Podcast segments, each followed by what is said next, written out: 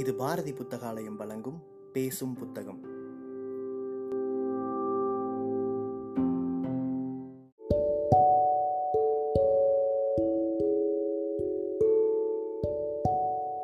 Book day இணையதளத்தின் மூலமாக முன்னெடுக்கப்படும் வாசகர்களுக்கான வாசிப்பு போட்டியில் தேர்வான சிறுகதையை கேட்க இருக்கிறீர்கள்.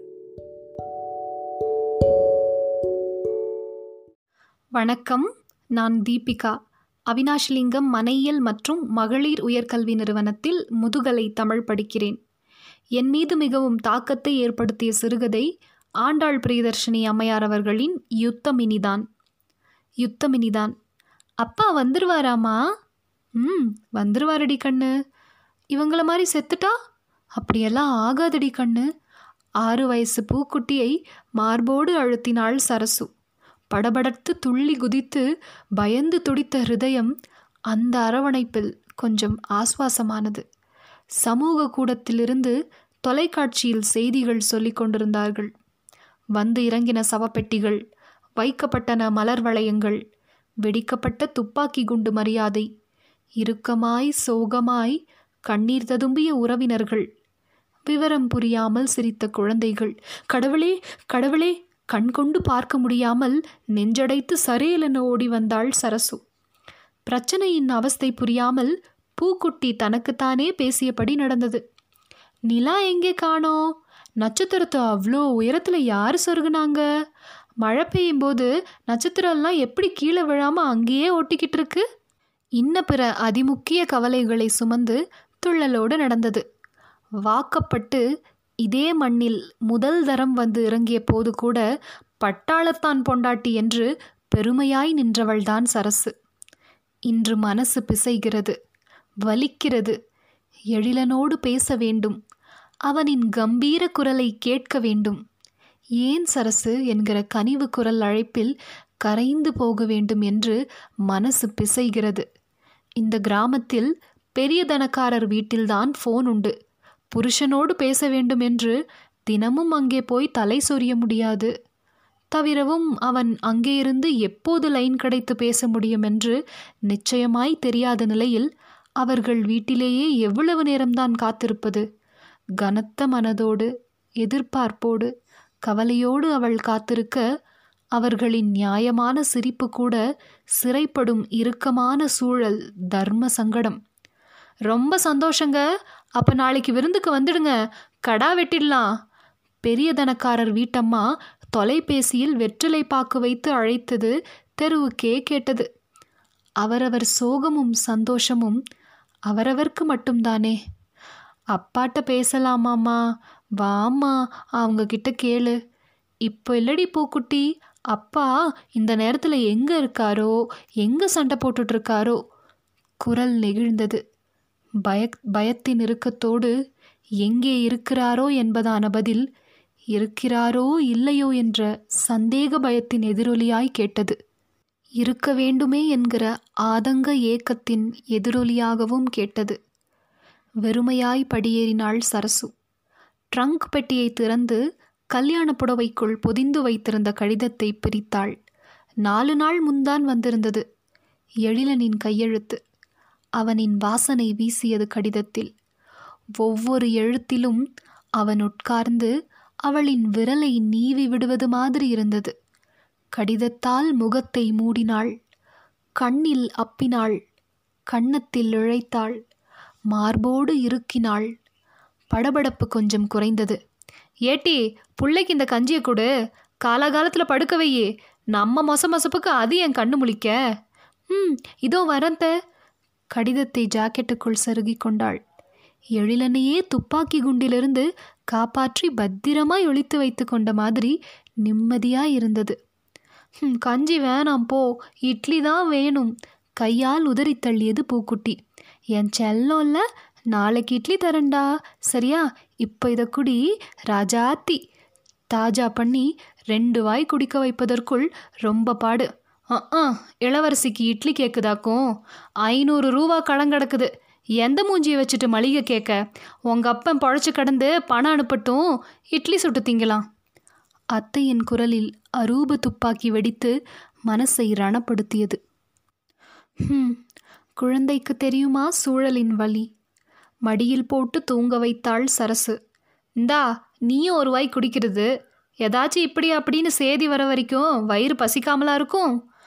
ம் வேணாத்த. எச்சிலை விழுங்கினாள் சரசு.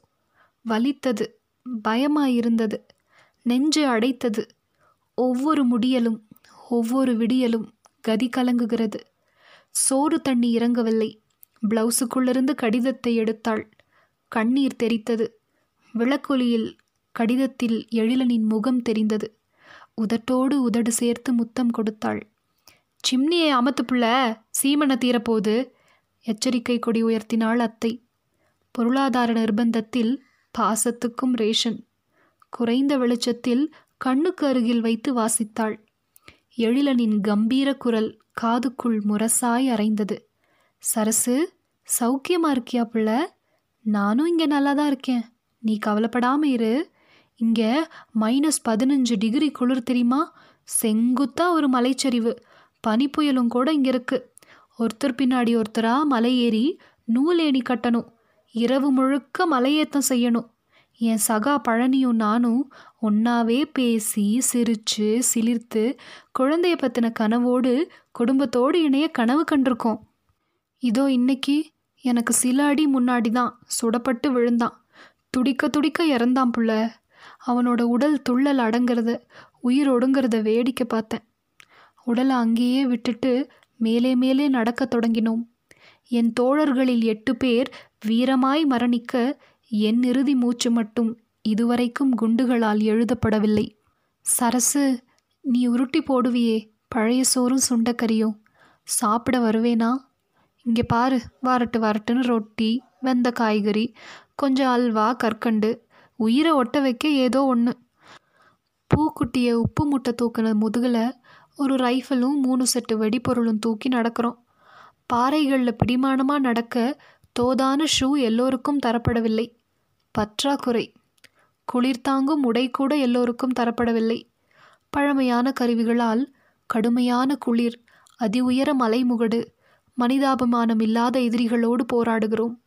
என் கண்முன்னே தோழர்கள் விட்ட இறுதி மூச்சு என் இறுதி மூச்சு வரை என்னை வதைக்குமே. இது வரமா? சாபமா? நீளமாய் பேசிக்கொண்டே இருந்தது அவனின் குரல். அவனை உடனே பார்க்க வேண்டும் பேச வேண்டும் ஸ்பரிசிக்க வேண்டும் என்று மனசும் மூளையும் பரிதவிக்க உறக்கமும் விழிப்புமாய் கலங்கினாள். விழித்தாள் படுத்தாள் உருகினாள். சரசு உன் புருஷன் வெள்ளிக்கிழமை ஊருக்கு வரானா? ஏட்டி சரசு என் பிள்ளைக்கு நூறு ஆயிசுடி. என்ன என்ன என்ன? யார் சொன்னது? இது சேதியா? நெனப்பா? கனவா நெனவா நெஜமா பொய்யா இரவா பகலா? பெரிய தனக்காரர் வீட்டம்மா குரலா இது? அத்தை குரலா? சட்டென விழித்தாள் சரசு. இப்பதான் ஃபோன் வந்துச்சு. ஐயனாரப்பா சவப்பெட்டியில் அனுப்பாமல் உசுரோடு அனுப்புறியே கூழ்வாக்குற ஐயனாரே கண்ணீரில் குழைந்தாள் சரசு.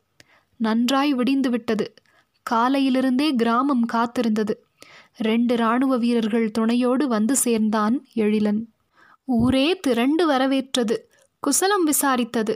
பயம் திகில் நம்பிக்கையின்மை வேதனை எல்லாமே நிமிஷமாய் கரைந்தது. சரசுவுக்கு தலையோடு காலாய் புல்லரித்தது. ஹிருதயம் சந்தோஷத்தில் வெடித்து விடும்படி இருந்தது. மார்பில் உரசிய தாலியை கண்ணில் ஒற்றினாள் உட்கார வைத்து சோறு ஊட்டினாள் முதுகு தேய்த்து குளிப்பாட்டினாள். பூக்குட்டிக்கு துப்பாக்கி கதை சொன்னான் எழிலன்.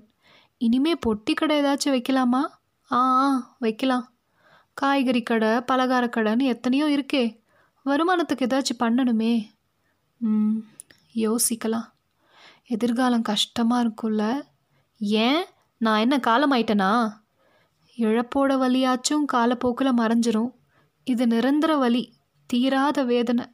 என்னங்க இப்படி ஆயிடுச்சே? வார்த்தைகளில் பயம். சாயங்காலம் சமூக கூடம் போனார்கள். வழியில் கோயில்.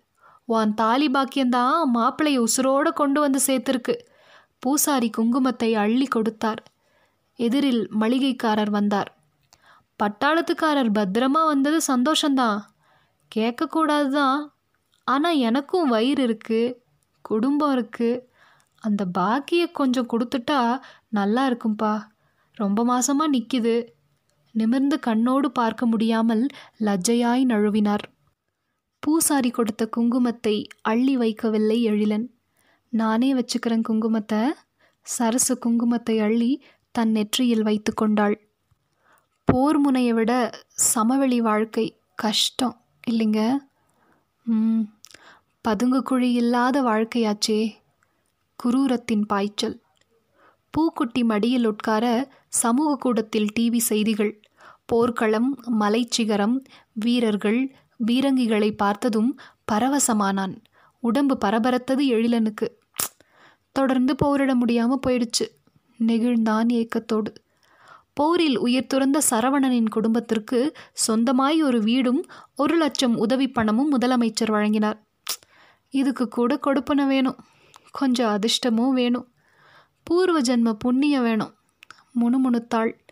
கண்ணீர் பளபளத்தது சரசுவுக்கு. உள்ளங்கையில் நசநசத்த குங்குமத்தை கீழே உதறினாள். ராத்திரி படுக்கும்போது பூக்குட்டி கேட்டது கை வளர்ந்தப்புறம் என்னை கட்டிப்பிடிச்சிப்பியாப்பா? ம். பாதியிலேயே நின்று போச்சே உன் கை. எங்கே போச்சு? வளர்ந்துரும் தாயி. வளர்ந்தப்புறம் என்னை கட்டிப்பிடிச்சிப்பியாப்பா? ம். ரெண்டு பக்கமும் மொக்கையான தோளை பிடித்து கதை கேட்டு கண்மூடி தூங்கியது பூக்குட்டி. சரசு தூங்குறதுக்கு முன்னாடி ஒன்றுக்கு போகணும். ஆ ஆ கூட்டிகிட்டு போகிறேன் அப்புறம் சிகரெட் தயங்கினான். சிகரெட்டை எடுத்து பற்ற வைத்து அவன் வாயில் பொருத்தினாள் சரசு. அவன் ஆசுவாசமாய் புகையை உள்ளே இழுத்தான். கொஞ்சம் வெளியே எடுத்தாள். சிகரெட்டை மீண்டும் உள்ளே வைத்தாள். ஆசுவாசமாய் உள்ளே இழுத்தான். சரசு சொன்னாள் கட்டி அணைக்கிறது முத்தம் கொடுக்கறது சந்தோஷப்படுத்துறது. எல்லாமே நான் தானே பண்ணணும். இனிமேல் நானே பண்ணுறேயா இரண்டடி முன்னால் வந்தாள் சரசு. எழிலனை சேர்த்து இறுக்கிக் கொண்டாள். முகத்தோடு முகமிழைத்தாள். முகத்தில் குழைத்தாள். முந்தானையை சரித்தாள். எதனாலும் நான் தானையா உனக்கு இனி பண்ணணும்? வாழ்க்கை யுத்தத்துக்கு தயாரானாள் சரசு. கடைசி சுவாசம் வரைக்கும் தீராத யுத்தம் இதுதான் சரசுவுக்கு. எழிலனுக்கு இந்த இராணுவ யுத்தம் முடிந்துவிட்டது. சரசுவுக்கு இப்போதுதான் யுத்தம் ஆரம்பிக்கிறது. நன்றி.